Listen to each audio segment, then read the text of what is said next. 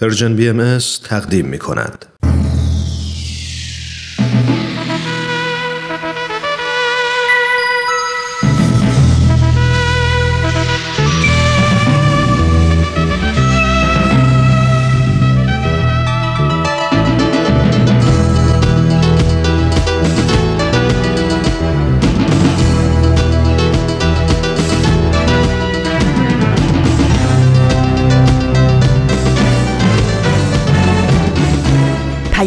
دوست. برنامه ای برای تفاهم و پیوند دلها.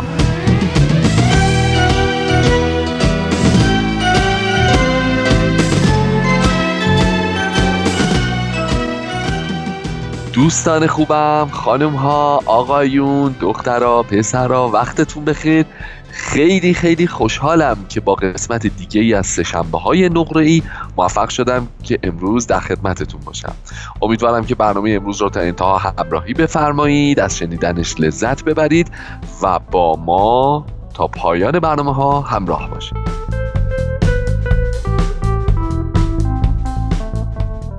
امروز سهشنبه دوازدهم می 2020 23 اردیبهشت 1399 همین اول برنامه ازتون عذرخواهی بکنم. اگر کیفیت صدای مناسبی رو نمیشنوید می‌دونید که به خاطر شرایط جدید ملزم به دورکاری هستیم ما هم مثل شماها.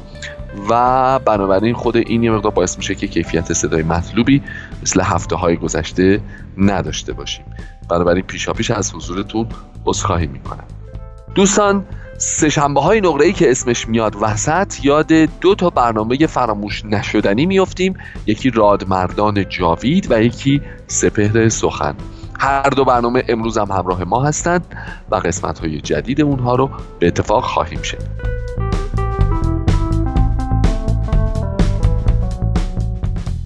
خب امیدوارم که این روزهای خاص رو به خوبی و خوشی پشت سر بذارین. تجربیات خیلی خیلی مختلف و متنوعی داریم.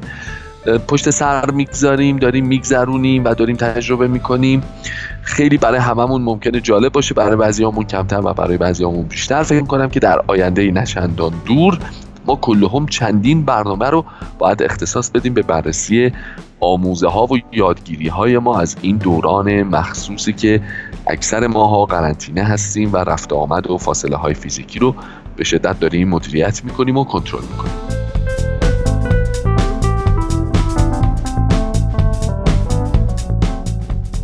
بریم راجع به برنامه امروز با هم یه مقدار صحبت بکنیم. در ابتدای برنامه می‌خوام یه خاطره براتون تعریف کنم من اون موقع که دبیرستان بودم و می‌خواستم رشته انتخاب بکنم همون سالهای آخر راهنمایی و دبیرستان و اینا پدر من همیشه یه حرف جالبی به من می‌زد که این حرفش هنوز که هنوز تو گوش من مونده. همیشه به من ایشون می‌گفتن که مهم نیست که چه شغلی رو انتخاب می‌کنی. مهم اینه که توی اون شغل موفق ترین آدم باشی.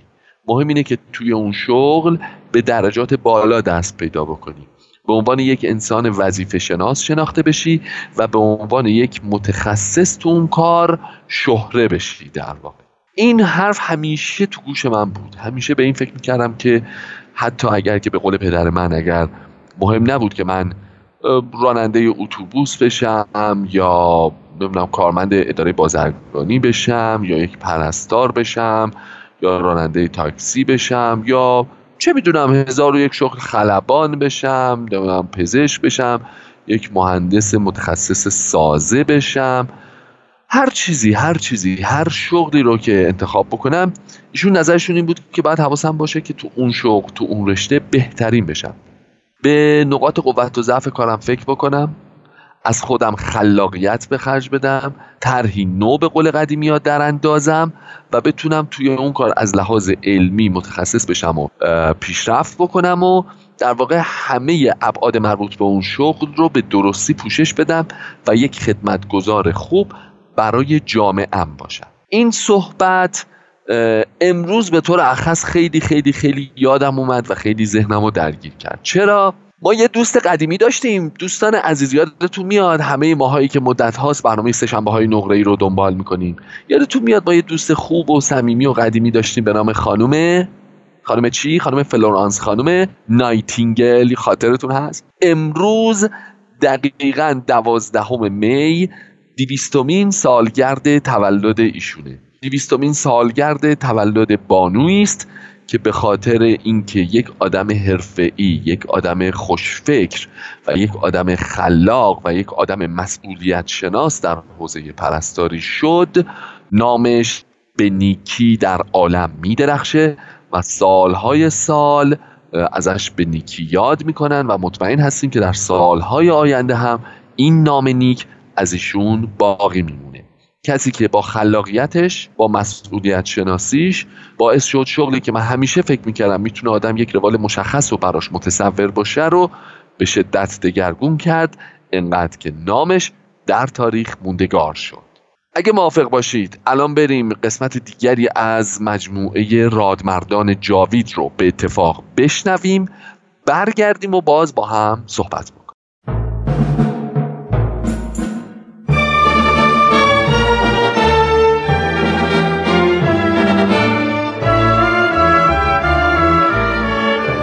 رادمردان جاوید.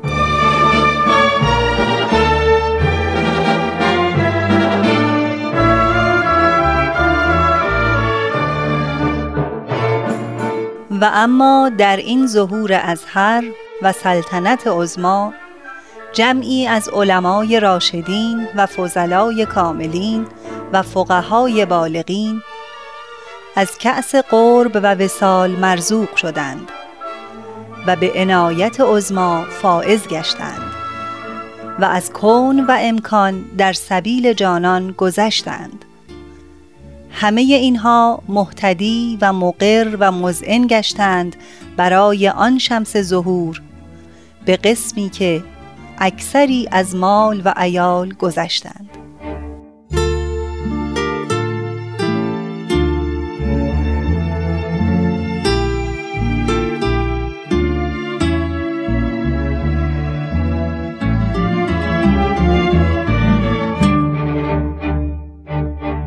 همراهان گرامی رادیو پیام دوست درود بر شما. به برنامه رادمردان جاوید خوش آمدید. برنامه ای که به شرح احوال تنی چند از روحانیون و علمایی می‌پردازد که پس از تحقیق و جستجو به آین بابی و بهایی ایمان آوردند و همگی با اطمینان خاطر بابت این باور بهای سنگینی پرداختند. حتی برخی جان شیرین خود را بر سر عقیده گذاشتند. این بار به سرگذشت ملا نصرالله شهمیرزادی می‌پردازیم. دوستان من ترانه هستم و از شما خواهش می‌کنم تا با ما در ادامه برنامه همراه باشید.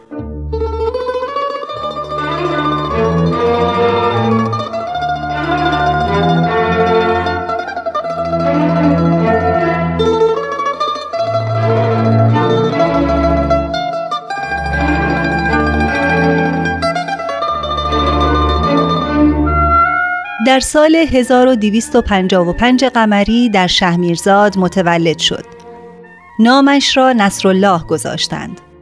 پدرش محمد و معروف به ملا مؤمن بود و پدر بزرگش زین العابدین نام داشت. نسب این خانواده به معلم کثیر می رسد که در زمان مختار سقفی با برادرش به ایران آمد. این دو برادر یکی در شهمیرزاد و دیگری در سنگسر اقامت کردند و هر دوی آنها مسئولیت پیشوایی در شریعت را در میان اهالی عهدهدار شدند. پدر بزرگم ملا زین العابدین که مانند اجدادش ریاست علمی داشت دارای سه پسر بود. ملا مؤمن، ملا میرزا احمد و ملا میرزا حسین. ملا مؤمن که پدرم بود به آین جدید ایمان نیاورد. اما دو عمویم مؤمن به دیانت نو شدند. من هم دو برادر داشتم. یکی زین العابدین معروف به آقا که قبل از من به آین جدید مؤمن شده بود و از ترس من ایمانش را از من مخفی می کرد و دیگری مشهدی آقا محمد که ایمان نیاورد. مولا نصرالله سواد فارسی و مقدمات عربی را در شهمیرزاد فرا گرفت. سپس به سمنان رفت و علوم دینی و حکمت الهی را نزد حاج ملا علی عالم مشهور آنجا آموخت. پس از آن حاج ملا علی و حاکم سمنان او را تا شهمیرزاد همراهی کردند و به سمت پیشنمازی و حکومت شرع و اداره امور آنجا گماشتند. عزیزالله سلیمانی محقق بهایی و نویسنده مجموعه کتابهای مسابیه هدایت می نویسد ملا نصرالله ریاست مسجد جامع و مسجد مسلا را به عهده داشت آنجا یک حوزه درس دایر کرد تابستانها طلاب از حدود هزار جریب و سایر نقاط مازندران به این حوزه می آمدند و از او می آموختند. در شهمیرزاد او اول شخص و دارای نفوذ کلمه بود. به واسطه زهد و تقوا و امانت و دیانت مورد توجه خاص و عام بود. زیرا دیناری رشوه و تعارف از هیچ کس قبول نمی کرد. آنقدر در امور دینی متعصب بودم که بهاییان را واجب القتل می دانستم به شرطی که به من ثابت شود. به همین جهت در ایامی که من عهدهدار امور دینی مردم بودم به هیچ کدام از بهاییان صدمه ای وارد نیامد. روزی به منزل دختر امویم دختر میرزا حسین دعوت شده بودم. آنان به آین بهایی ایمان داشتند و البته از من مخفی می کردند. دختر امو پسر کوچک و شیرین زبانی داشت که یک مناجات از مادرش آموخته بود. نایهان شروع کرد به تلاوت این مناجات. رب خدایا هدایت نما دختر امو که دست پاچه شده بود تلاش کرد که جلو کودکش را بگیرد. من که از حالت و ادب و توجه آن کودک متحیر مانده بودم از او خواستم که بگذارد تا کودک آنچه را می‌خواند تمام کند. رب خدایا هدایت نما. حس فرما. سراج روشن کن. ستاره درخشنده نما. تای مقتدر و تبارا این این. سپس برای آنکه مطلب بازتر نشود از خانه بیرون آمدم.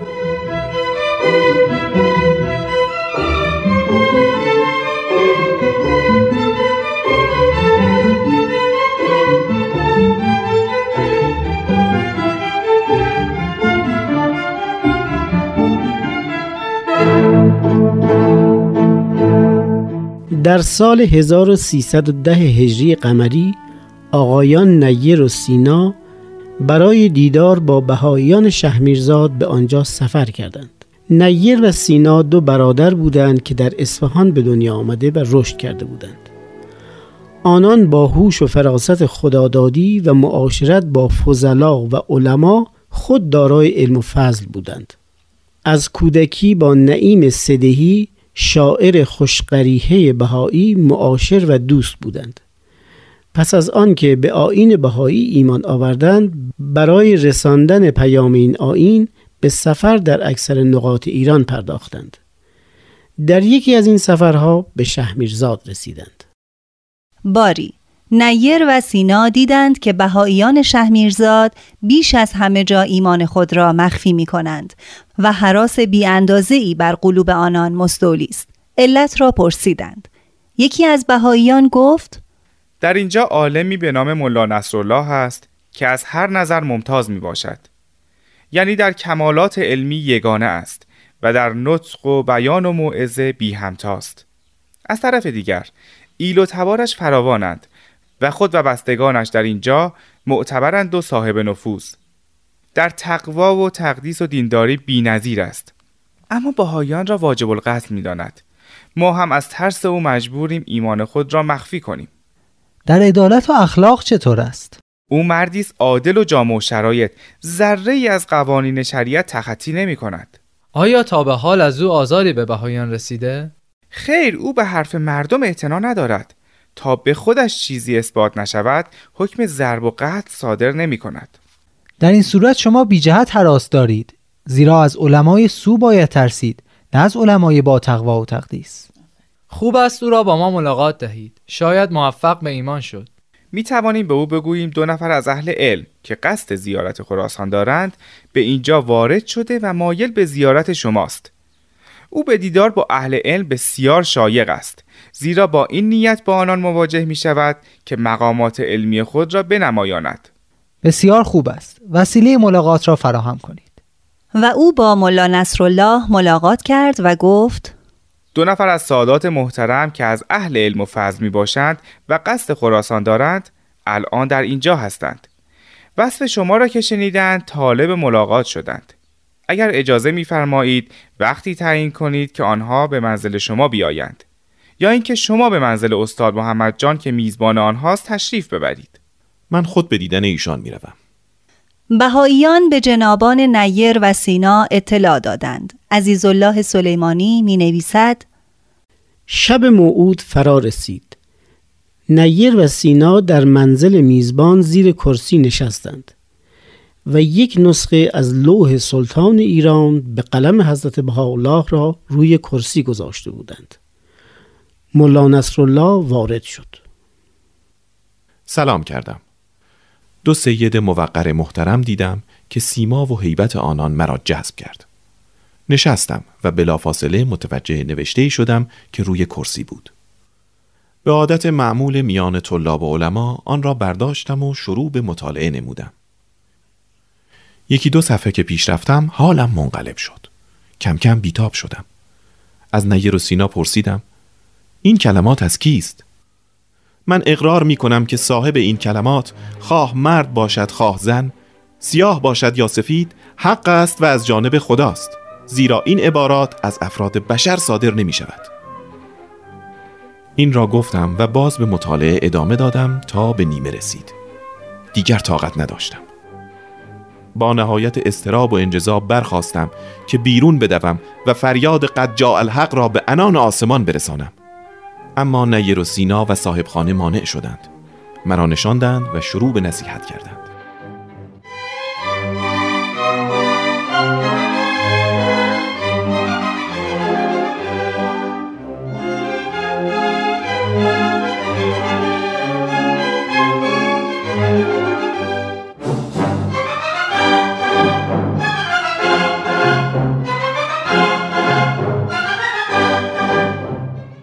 ملا نصرالله به آین جدید ایمان آورده بود و بعد از خواندن آثار صاحب آین دیگر به دلیل و برهان نیازی نداشت. فقط می‌خواست که نام و نشان او را بداند و از تاریخ و احکامش مطلع شود. آن شب و فردا شب نیر و سینا از تاریخ و وقایع ظهور جدید صحبت کردند و چند روز بعد به راه خود رفتند. اما از ملا نصرالله خواستند که مراعات حکمت را در همه حال بنماید به این ترتیب ملا نصرالله به سرعت تمام به مبادی و اصول دیانت جدید آگاه شد. کتاب ایقان را هر شب مطالعه می کرد و مطالب آن را موضوع موعظه خود در مسجد و منبر قرار می‌داد. هر روز یکی از مسائل الهی و روحانی مانند علل و کیفیت دور ماندن ملل از پیامبران و معانی کلمات آنان طرح می کرد. تا چند سال این روش را دنبال کرد. به این ترتیب ادعی در خفا ایمان آوردند. اما به تدریج مریدانش که بر پای منبر حاضر می شدند از کلماتش که تازگی داشت درباره معتقداتش به شک و تردید افتادند و در صدد برآمدند تا شکشان را برطرف نمایند. اما مهابت و ابهت او مانع می شد تا با او روبرو شوند و از او سوال نمایند. دایی من در موقع ادای نماز جماعت تکبیر می گفت گویا ادهی نزد او رفته و خواهش کرده بودند. که مرا وادار به لعن طایفه بهایی کند تا دیگر شبهی باقی نماند. روزی بر منبر موعظه می کردم. میان صحبت دایی به صدای بلند گفت دایی جان حاضران خواهش می کنند که شما به طایفه بابیه لعنت کنید تا از شما مطمئن شوند. مگر نمی بینید صحبت می کنم؟ ساکت شوید. دایی یک بار دیگر خواهش کرد. آقا نصرالله جماعت توقع زیادی ندارند. به این طایفه لعنت بفرستید و تمام. ساکت شو. دایی ملا نصرالله باز هم اصرار کرد. اما در مرتبه چهارم کاسه صبر ملا نصرالله لبریز شد و گفت معلوم نیست اینها که برایشان موعظه می کنم آدمند یا از چارپایانند از منبر فرود آمد و مشتی محکم بر دهان دایی خود زد. به طوری که چانه و دندانهایش شکست و خون جاری شد ملا از مسجد خارج شد و به منزل رفت و در خانه نشست و ترک مسجد و مراجعات مردم کرد چند روز گذشت. شهمیرزادی ها دیدند که بدون راهنما و بزرگتر مانده اند. دیدند که به چنان وجود مقدسی بسیار نیاز دارند.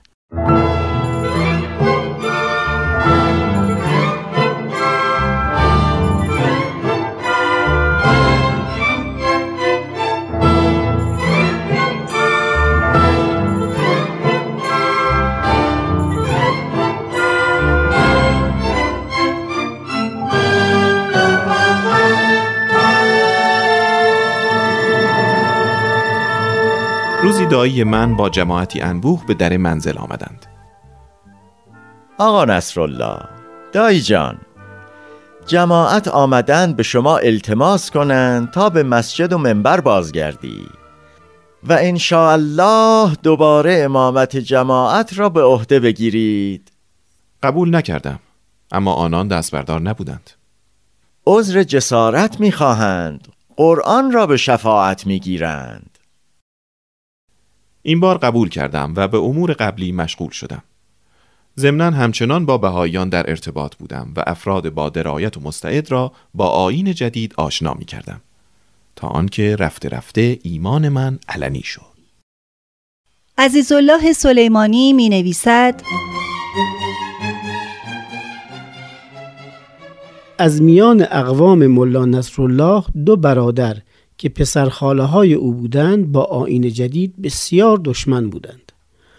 حاجی امین الرعایا و امین الحرم روزی دو برادر نزد ملا نصرالله رفتند. حاجی امین الرعایا که یک چشم داشت گفت آقا نصرالله ما یقین کرده این که شما بهایی شده اید. این عیبی ندارد. ما هم حرفی نداریم. اما می‌خواهیم که شما عقیده خود را پنهان کنید. ای کور بدبخت برو دنبال کارت. تو منتظری که من از خدا دست بردارم و دنبال شما بیفتم؟ می‌خواهی دین را به دنیا بفروشم؟ پشیمان می‌شوی پسر خاله بروید آقایان هرچی می‌خواهد بشود. حاجی امین و و برادرش معیوس از خانه ملا نصرالله بازگشتند. امین الرعایا کمر به مخالفت ملا نصرالله بست و عدی زیادی را با خود همدست کرد. برای اینکه به او اهانت کند شیخ محمد حسین پسرخاله دیگرش را به امامت گماشت و خود و همدستانش به او اقتدا کردند. وقتی این را دیدم مسجد را به کلی ترک کردم و در خانه نشستم و برای امرار معیشت خود و فرزندانم در دره ای از دره های شهمیرزاد که صاحبی نداشت و مانعی در کار نبود چای حفر کردم و قناتی دایر کردم. عراضی اطراف را کند و کاف کردم و به زراعت مشغول شدم. همچنین در دامنه کوهی مقداری زمین را تستیح و برای دیمکاری آماده کردم. خودم با سه پسرم به زراعت پرداختیم. از این راه زندگی خود و همسرم و نه فرزندم را اداره می کردم آری مولا نصرالله که قبل از این وقایع در کمال عزت و حرمت زندگی می کرد بعد از آنکه به واسطه ایمان به آین بهایی پشت پا به منبر و محراب زد خودش بیل به دست می گرفت و کار می کرد. با تیشه خار می کند و از صحرا به منزل می برد و به نهایت قناعت روزگار می گذراند. عزیزالله سلیمانی می نویسد ارازل و اوباش محل به تحریک متعصبین و دشمنانش قصد اهانت داشتند اما شرم داشتند از اینکه روبرویش بیستند و تحقیرش کنند به همین جهت پشت بامهای کوتاه شهمیرزاد می ایستادند و موقع عبور آب دهان و خاشاک بر سرش می ریختند. اما او اعتنایی نمی کرد. بارها دیده شد که ملا نصرالله با لباس دهقانی در حالی که در یک پا کفش کهنه و در پای دیگرش گیوهی پاره دارد مشغول بیل زدن است و در آفتاب عرق می ریزد و خدا را شکر می کند که علم او در راه حق و حقیقت هجابش نشد و او را از توجه به خداوند متعال باز نداشت.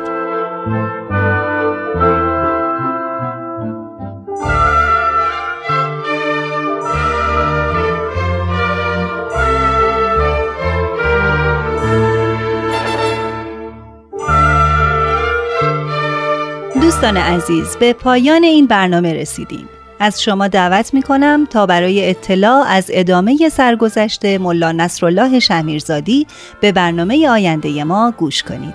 مانند همیشه لطفاً از نظرات خود ما را مطلع کنید. با شماره تلفن 201 703 671 88 88 تماس بگیرید و درباره برنامه ما اظهار نظر کنید. تا برنامه بعد بدرود.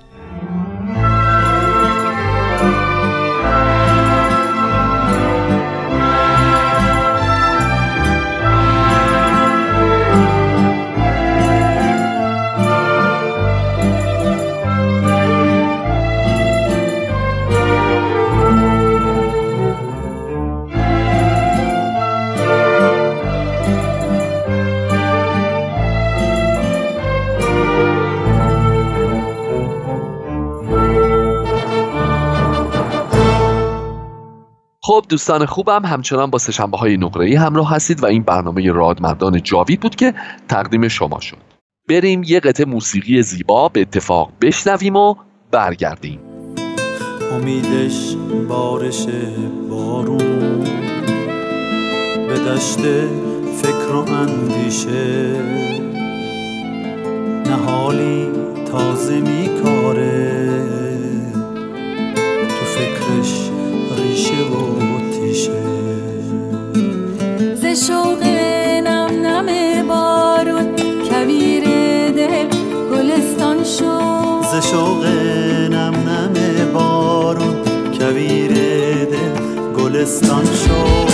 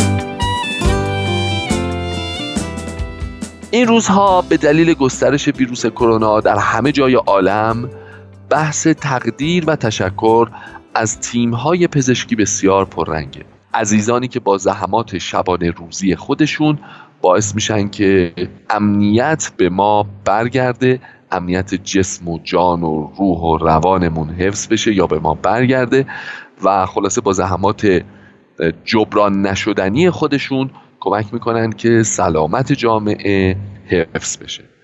همه جای این روزها صحبت پزشکان و پرستاران و اعضای کادرهای درمانی هست ولی به طور اخص امروز چون روز جهانی پرستاره و سال روز تولد فلورانس نایتینگله این بحث طبیعتا همه جا داغتره.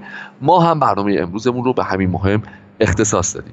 شما می‌دونید که فلورانس دختری بود که در دوران بچگی خیلی خیلی این فکر تو سرش بود که می‌تونه یک پرستار متفاوتی باشه. می‌تونه خدمات گسترده ای رو به مردم ارائه بده. و وقتی که جنگ کریمه در گرفت بین روسیه و ترکیه در واقع از طرف انگلستان جزو نیروهایی بود که اونجا اعزام شد جزو پرستارانی بود که به جبهه جنگ اعزام شد. اونجا شرایط خیلی بدی بود شرایط بهداشتی افتضاح بود. انواع اقسام حیوانات انواع اقسام پرستاری ها یعنی انواع اقسام مشکلاتی که در حوزه پرستاری وجود داشت کم بوده تجهیزات کم بوده امکانات زیاد بودن تلفات آمار مجروحان همه همه همه همه همه باعث شد که فلورانس ایده های جدیدی به کار ببنده مدیریت بکنه اونجا رو. اولا از لحاظ بهداشتی بیمارستان های میدون جنگ رو تجهیز بکنه. رسیدگی ویژه و خاص به مجروحان داشت. این صحنه که تابلوهای نقاشیش هم زیاده که فلورانس یک چراغ دستی به دست گرفته و شبونه داره در میون مجروحان راه میره و حال اونها رو چک می‌کنه. بسیار مشهور شد. در مورد فلورانس نایتینگل با هم بیشتر صحبت می‌کنیم. در مورد خلاقیت در شغل مسئولیت و تعهد در شغل. اما اما قبلش جا داره که ازتون دعوت بکنم که بریم قسمت دیگه ای از فصل چهارم برنامه سپر سخن رو به اتفاق بشنویم. خواهش می‌کنم.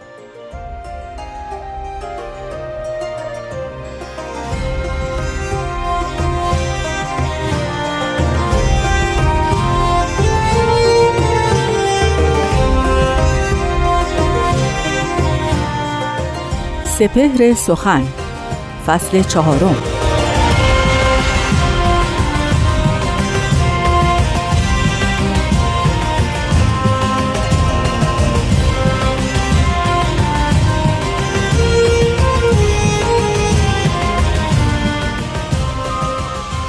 وقت عزیز رفت بیا تا غذا کنیم. عمری که بی حضور سراحی و جام رفت.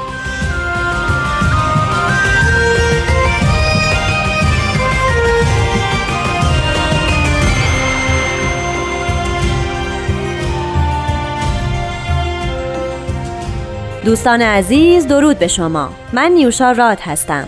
خوشحالم که در این قسمت از سپهر سخن هم همراه میشم با شما. لطفاً با من و استاد بهرام فرید همراه باشید.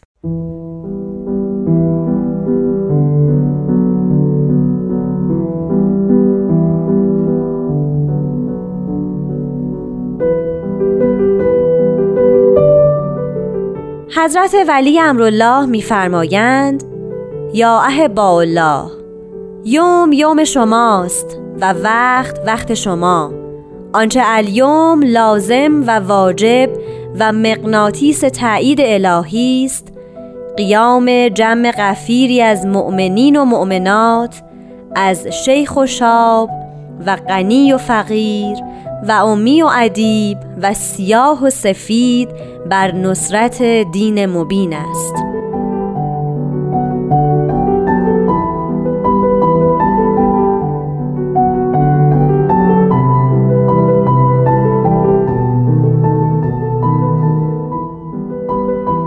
شنوندگان عزیز طبق معمول درود بر شما. بیانی از حضرت شوقی ربانی رو زیارت کردیم. در این بیان شاید برخلاف آنچه که تصور می رود که یک مفهوم عمومی از جوامع انسانی مد نظر قرار بگیره شاید ایشون خطابشون به بهایان جهان باشه. مخصوصا بهایان ایران. در اون زمان که این نوشته این مرغومه از ایشون صادر شد. که احبای الهی بهایان عالم یوم یوم شماست و وقت وقت شما. از بهایان دعوت به عمل می آورند که به نصرت دین الهی مشغول بشن. این دینی که برای رستگاری جوامع انسانی و افراد و آهاد نوع انسانی از طرف خداوند آمده است. می‌دانیم که این بیان مربوط میشه به مهاجرت. بهاییان عالم در سال 1953 توسط حضرت ولی امرالله شوقی ربانی دعوت شدند به مهاجرت به اقصا نقاط عالم. اما سوال این است که چرا؟ چرا باید بهایان عالم که بسیار اندک بودند در اون زمان باید به مهاجرت به اقصا نقاط عالم می‌رفتند. جزایری که شاید اسم اونها رو هم در جغرافیای عالم شاید به سختی بشه پیدا کرد. این پراکنده شدن بهایان در تمام دنیا از چه رو بود و چرا باید حضرت شوقی ربانی دست می‌زدن به چنین اقدامی؟ مسئله مهاجرت دو بود مهم داره. یک بود روحانی است و معنای سمبولیکه و یک بود اداری که در تمام ادیان هم مشاهده میشه. در بود ظاهری اون مهاجرت همیشه وجود داشته. یعنی تعدادی از مؤمنان به مقاصد گوناگون از موتن و سرزمین اصلی خودشون به جای دیگری مهاجرت می‌کردن. مثلا در اسلام در دوره ابتدایی حضور حضرت محمد در مکه بنا به فرموده ایشون برخی از مؤمنان به جهت رفع تضعیقاتی که بر اونها به شدت اعمال می‌شد قصد کردن به حبش عزیمت کنن. این مهاجرت این نفوس به سبب رفع اون تضعیقات یا فرار از اون مشکلات بسیار عمده بود و دعوت نفوس دیگر به آین اسلام. در مسیحیت هم همین داستان بود. مهاجرت بزرگ حضرت ابراهیم و گذر ایشون از سرزمین کنعان و گذرش از اون رود معروف اردن در تواریخ به تفصیل آمده است. مهاجرت حضرت مسیح که دائما در اطراف کوه خدا به گردش و سیاحت مشغول بود از سرزمینی به سرزمین دیگر می‌رفت هم معروفه.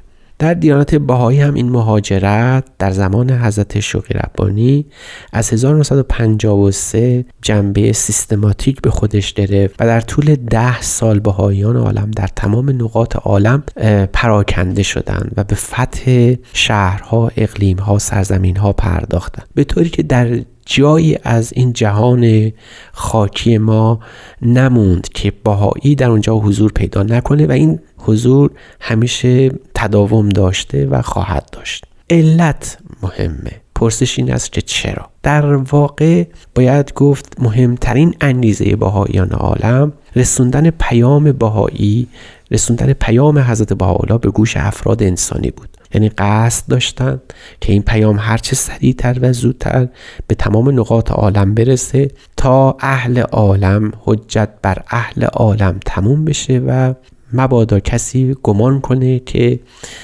زمانش گذشت و این پیام به دست او نرسیده. این حجت بر اهل عالم تمام شد و بهاییان در سراسر عالم حتی فرد به فرد مشغول رسوندن این پیام خدا بودن. اثراتی که این مهاجرت داشت یکی از اونها تأسیس محافل محلی و بعد تأسیس محافل ملی و عاقبت تشکیل بیت لعظم یکی از مزایایی که این مهاجرت داشت این بود که بهایان عالم با فرهنگ های گوناگون آشنا شدن و تونستن پیام هست بهاءالله رو به فراخور هر فرهنگی به اهل اون فرهنگ نشون بدن. و بگویند که دیانت بهایی برای ازمهلال فرهنگ ها نیامده بلکه در تکامل اون آمده. یعنی می شود در هر فرهنگی به اون فرهنگ مسبوق به سوابق اقتدا کرد و متمسک موند و باهایی هم در این حال.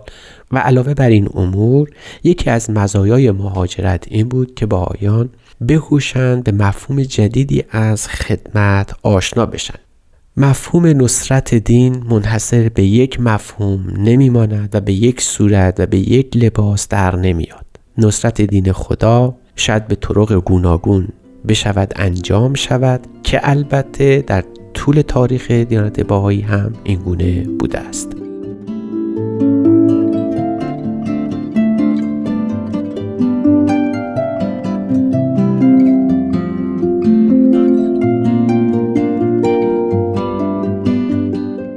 شنوندگان عزیز پیرامون بیان حضرت شوقی ربانی سخن به میان آمد. به اینجا رسیدیم که حضرت شوقی ربانی توصیه می‌کنند به عموم بهاییان که به نصرت دین خدا مشغول شوند دین مبین الهی. یکی از این طرق نصرت دین خدا در اون زمان مهاجرت بود. پس بهاییان عالم با این مفهوم آشنا شدند و بعد تمام اهل عالم با این قضیه خو گرفتند که بدانند خدمت و نصرت منحصر به یک صورت خاص و به یک وظیفه خاص نیست. گاهی اوقات نصرت دین خدا یعنی دفاع از دین. نصرت دین خدا و خدمت امر پروردگار در مقطعی نوشتن کتاب است. در مقطعی برای فردی ممکنه باغبانی اماکن متبرکه باشه. در مقامی در مقطعی برای فردی ممکنه تبلیغ باشه. در مقامی در صورتی در جایی ممکنه که حتی حفاظت از سالمندان باشه. میادین خدمت سور گوناگون داره. طریق خدمت طریق واحد نیست. به انواع و انواع گوناگون می شود به دین خدا خدمت و نصرت. اما در میون اینها گاهی اوقات یکی از این میادین واجبتر و حضورش بیشتر محسوسه. یعنی شاید در تمام این میادین خدمت که الحمدلله بسیار زیاده. مثلا تربیت اطفال مثلا شرکت در تشکیلات مثلا در ساختن ابنیه و مشرق الاسکارها مثلا و مثلا و هزاران مثال دیگر می شود گفت. اما شاید در میون اینها یک مفهوم در هر زمان بیش از سایر مفاهیم ارجحیت داشته باشه واجب تر باشه اهم باشه. امروز روز شاید مهمترین طریق خدمت در وظیفه باهایان عالم این باشه که روح حقیقی جامعه باهایی رو به عموم اهل عالم نشون بدن. یعنی بگویند در این جهان تاریک و پر از ستم و ظلم آنچه را که مهمترین وظیفه است و یک باهایی می‌تواند به اون دست بزنه نشون دادن روح خالص امر باهایی است. و این روح خالص دین رو حضرت باب در همون ابتدای کتاب خودشون در قیوم الاسما تحت عنوان دین خالص به ما گوشزد کردن به ما نشون دادن ما نصرت دین خدا رو در هر مقطعی از زمان می‌تونیم با نشون دادن روح خداوند در هر اقدامی که می‌کنیم در جامعه باهایی نشون بدیم. شاید انقدر مهم نباشه که ما به چه خدمتی مشغولیم و چگونه نصرت دین خدا می‌کنیم. اما مهمتر از اون این است که روحی که در این نوع از خدمت از ما جاری میشه به عیان بیاد به منصه ظهور برسه. اون روح که می‌تونه قداست جامعه باهایی رو حفظ بکنه. اون روحی که می‌تونه وحدت جامعه باهایی رو حفظ بکنه. اون روحی که می‌تونه انسانها رو در کنار همدیگه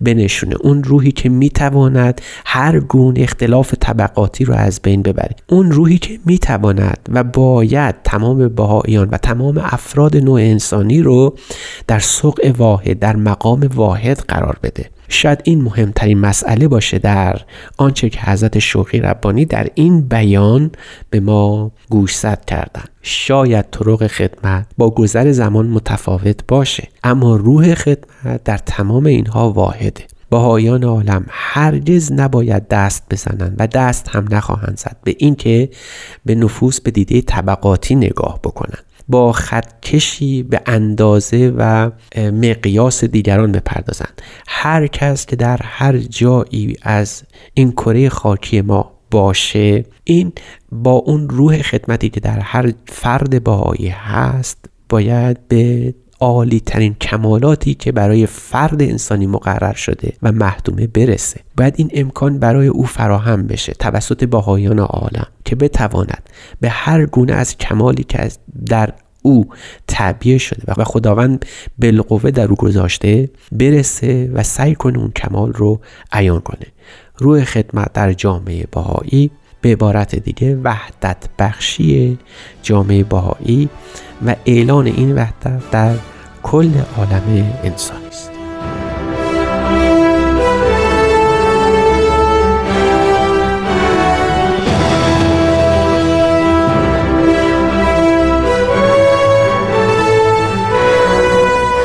دوستان عزیز تا هفته بعد و سپهر سخن بعدی خدا نگهدار.